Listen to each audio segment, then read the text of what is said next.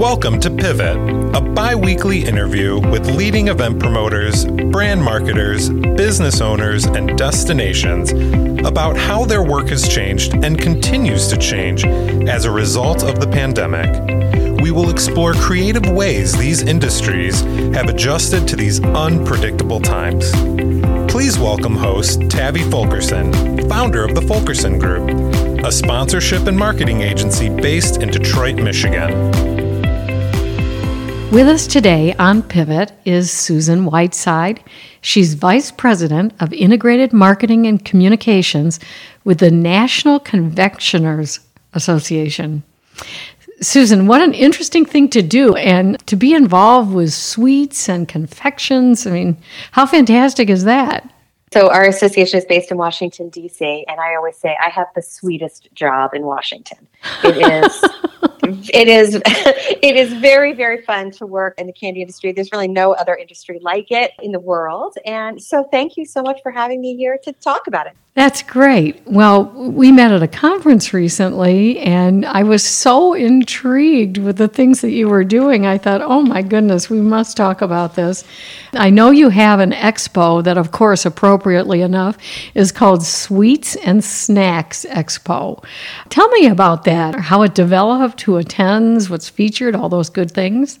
Well, the Sweets and Snacks Expo is actually celebrating a birthday, an anniversary coming up here in 2022. So this will be our 25th anniversary. And it has been an interesting ride. I've been with the National Confectioners Association for 23 years. So not quite since the inception of the expo, but but pretty close. So I have seen a lot happen to the show over the years. It is the largest uh, confectionery and snacks show, which means candy, chocolate, gum, mints, cookies, salty and savory snacks, snack cakes, and so so sweet and savory snacks. The largest event featuring those products in, in the Americas. It started though as the All Candy Expo. Now we have been in Chicago for almost our entire history, but we started at Navy Pier and a lot of people have fond memories of our days back in Navy Pier, but we soon outgrew the space at Navy Pier and we moved over to McCormick Place. We've been at McCormick Place since 2001. We started in the Lakeside building at McCormick Place for those who are interested with that. And then we moved to the West building as soon as they opened. We were biting our nails. They opened in late August and our show was in the middle of September that year. And then in 2007, we introduced snacks to the show. So it had just been candy and chocolate gum uh, for the longest time. In 2007, we introduced snacks, and then in 2010, we changed our name to the to the Sweets and Snacks Expo. Well, that so, makes sense. Quite a history. yeah, it is quite a history. And the people who are exhibiting, I assume, represent the various candy and snacks companies. I, I don't know how anybody can walk in there and not want to start eating everything.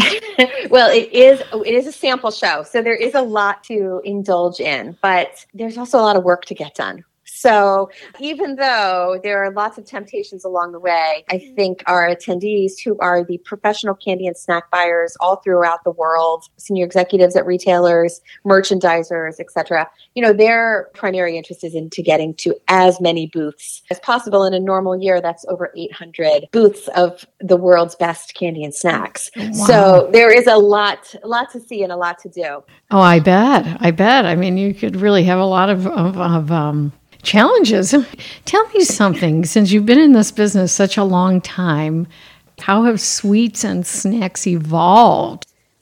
yeah, that's such a that is such a great question. There is so much innovation in our category. About oh, might be a, a, decade or so now, we launched a program at our expo to recognize and celebrate that innovation. We call it our Most Innovative New Product Awards. There is so much innovation among the categories that we can't even just give out the top three awards for innovation. We have to break it down by category because there's so much innovation in chocolate and non-chocolate and seasonal and gums and mints and salty and savory. You know, we have I think 10 categories and then we also award a best in show and an award for a small business who has shown the most innovative product of the year. You know, it's so it's so much fun. a lot of new flavors. Mm-hmm. it is so much fun.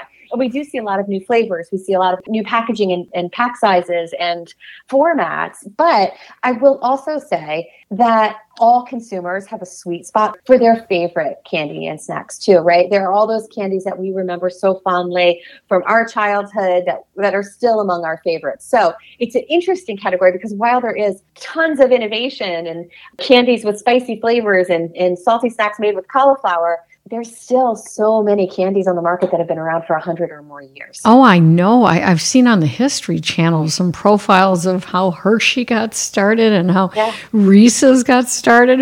A gentleman named last name, you know, Reese, who yep. uh, worked for Hershey's, lost his job and came up with this incredibly delicious uh, candy that ended up being incredible so popular, but and owned by Hershey's. yeah, that's right. Yeah. Eventually, that's right. So you I know the history. the history. I love that you mentioned that um, because that is a, such an important part of the secret sauce. I would say of the Sweets and Snacks Expo.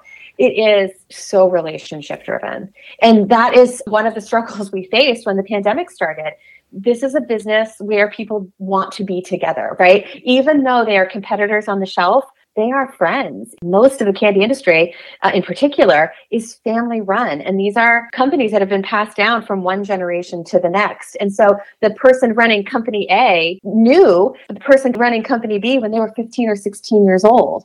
And their parents started bringing them to industry events. The pandemic was particularly difficult for those that are so relationship driven. Our industry employs 58,000 workers across 1,600 manufacturing facilities in all 50 states. So oh, we are is cover huge. The, cover the country. That is that is just an unbelievable statistic. Um, and I do know when I heard you speak that you moved to Indianapolis in 2021.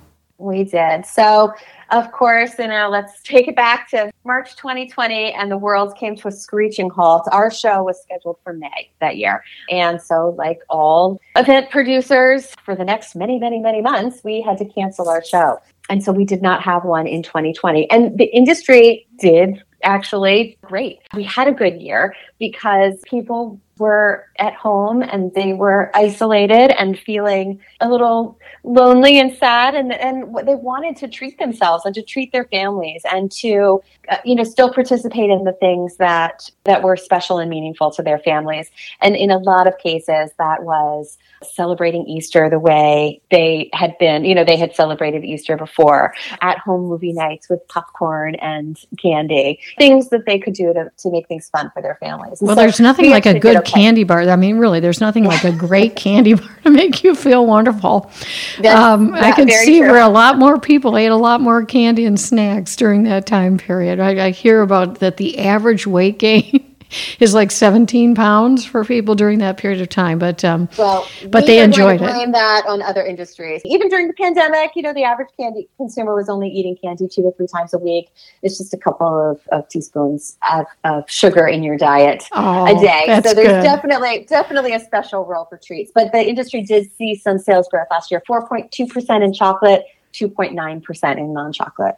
Now, now, how can a small entrepreneurial candy maker breaking into a business like this that has well, has has companies that have been around for well over 100 years.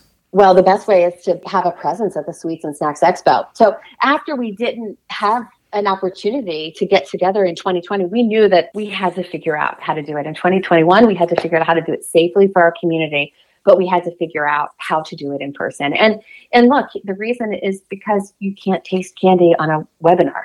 You can't, right? You have to pick it up, you have to see the packaging, you have to taste it.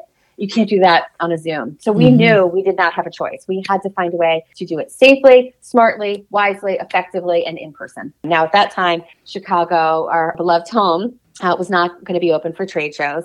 So we were casting a wider net and we learned of Indianapolis and a number of safety enhancements and upgrades they had done to their facility, notably the installation of hospital grade air filtration systems. But they also had cleaning, uh, Clorox 360 cleaning process that they put into place, and, and some other things as well. But it made Indianapolis very attractive. And then lo and behold, they had one date left.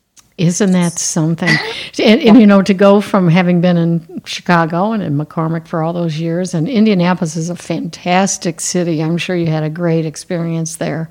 We did. Man, let me tell you, the people of Indianapolis are so welcoming, kind. They went out of their way to help us. They had so many marketing tools that we could take advantage of. They had done a whole video, very short. It was quick and it was not scary to watch about all of the uh, of the safety systems that they had put into place. You know, that video could end up scaring people if not done right. um, and this one didn't. They did a really nice job. And so we were able to show this video to our potential attendees to show them how safe we were going to be in Indianapolis and how seriously we were taking the protocols that we had to put into place and so and so on and so forth. They had great photos. They had a a Hoosier hospitality program where various restaurants were certified to have protocols in place to help keep the patrons safe. Event spaces where people were hosting cocktail parties or whatever that you know that had special air handling or that had windows that opened and so on and so forth. How many people came with all those protocols in place? Uh, did it work out well it did. So, in a typical year, we have about 16,000 attendees across both exhibitors and the, the, retail customers who attend the show. So, we were at about 50% with 8,000 attendees. We were at about 50% for our number of exhibitors as well, although our square footage was up because we had more space and so people were able to take some bigger booths. Be- because of the nature of this event, the cost to attend for a retail customer is not very high. Can anyone and go? Can anyone no, go, or do you have to be in the industry? The attendees are only professional candy and snack buyers, merchandising teams, retailers, etc. And there's a pretty significant vetting process that everybody goes through. And so, because of that and the very professional nature of the show and so on and so forth, so uh, excited to share with you that our conversion rate was 73%. Congratulations. Were there any lessons that you learned by having to relocate an event? Yeah. stage it in a different city that was very welcoming and did a wonderful job with you. But what were some of the things you learned? I would say the biggest lesson we learned across two years was event planners and event marketers. We have always known, even if others have not, how hard it is to plan an event and pull off an event of this magnitude. What we learned early on was how hard it is to cancel an event. It's twice as hard. I know, I know. We had to, we, we had to do now, that right? too. Yeah, yeah it's hard. Everyone listening mm-hmm. to this podcast had to do that, right, in 2020. It is so hard. And I'll tell you what we learned from that is we never want to do it again. I and certainly so, can relate to that. I mean, to call sponsors and say, you yeah. know, here's your refund or it's do you want to come support miserable. us next year? That sort of thing. It's hard. Yeah, it's painful. it we went into all of our planning with that in mind right? We were going to pick the safest venue we could find. We were going to pick the dates on the calendar that seemed the most advantageous. We weren't going to overpromise and underdeliver right? Like we went into it with our eyes wide open because we were not going to cancel again because of all of that hard work combined with, have to be honest, luck of the calendar and what was happening in the country back in June of 2021, we were able to pull off our trade show as planned. And honestly, I, I was one of the first national trade shows that came back into the marketplace, and it was the first one in our in our industry. That um, is terrific. across the country. Yeah. But look, part of that was it was June. A lot of people had been vaccinated. We were feeling pretty good. Nobody had heard about Delta yet. So a lot of it was luck.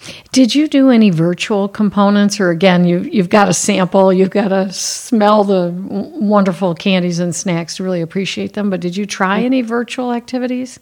So we did. What we really did was group together so offerings that we already had under the umbrella of what we call Sweets and Snacks on Demand. Say maybe the 12 most compelling education sessions. We also have our new product showcase and our most innovative new product award galleries online. And, and so what we did was bundle all of those post show offerings under one umbrella, which we called On Demand. We did that in 2020. We repeated that in 2021. And we're going to keep repeating that. When you say say you were doing educational sessions, what are you teaching people about? Most of our education was either about merchandising techniques, innovations in retailing, consumer insights, or sort of very 30,000 foot look at what's happening in the candy industry, what's happening in the snack industry. Is that in general what the National Confectioners Association does? Is provide that kind those kinds of learnings in addition to this wonderful event that you have? It is one of our core offerings. Of course, like any trade association, our primary focus is on advocacy and communications here in Washington, D.C. and beyond into the states. We are a mission driven advocacy association. So we are here in DC because our, one of our key audiences are policymakers and lawmakers, and we are representing our industry in front of these large and important governing bodies we also have a, a, very large component of our association that helps build and strengthen the category as a whole with education, insights, research, and so forth. Well, Susan, we're going to have to finish up our, our discussion here today. I, I think it, it is just such a fascinating industry, and what you're doing is, is certainly fun and interesting. And Vice President of Integrated Marketing and Communications uh, for the National Confectioners Association. Susan, I love the expression that you have on your email that says candy is bold, fun, and unique. So um, I'm going to ask you a tough question. Are you able to tell us what your favorite candy is?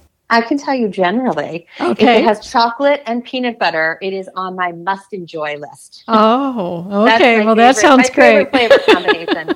can never that, turn it down. That sounds politically correct. That's perfect. I love it. Thank you so much, Susan. This was a lot of fun. Oh, thank you so much. Have a wonderful day. You too. Thank you for listening to Pivot, with a new interview posted regularly. To listen to new episodes, or if you'd like to be a guest on this program, visit www.fulkersongroup.com for more information. Until next time, don't forget to renew, reinvent, and energize.